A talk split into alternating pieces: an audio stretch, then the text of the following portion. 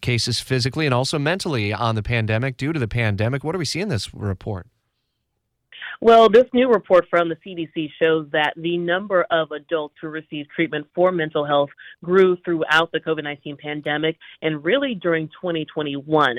Uh, so it shows about one in four young adults, so about twenty-two percent got mental health in twenty twenty-one, and that's up a few percentage points from twenty nineteen. And when we say young adults, the C D C categorizes this as adults who are eighteen to forty-four. So really, that's a wide stretch of um, different ages, and you can imagine different stress points throughout the pandemic. Uh, what was interesting, this report also goes deeper into uh, race and gender. So it shows that uh, white men were more likely to receive treatment, but also uh, even black men were also receiving treatment as well. So we did see some major increases in that sense. Also, more women, more than one in four women reported receiving mental health treatment compared to one in five men. Um, but still, increases across the board. But again, that biggest increase was really in the eighteen to forty-four category.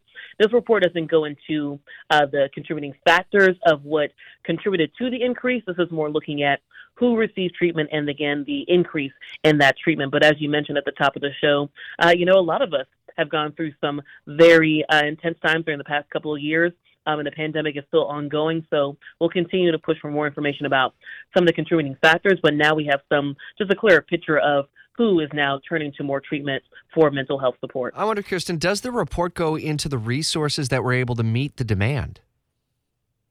Not in this one. I've actually had a chance to look at this report before. Um, actually last year when they were looking at just the initial uh, impacts of the pandemic.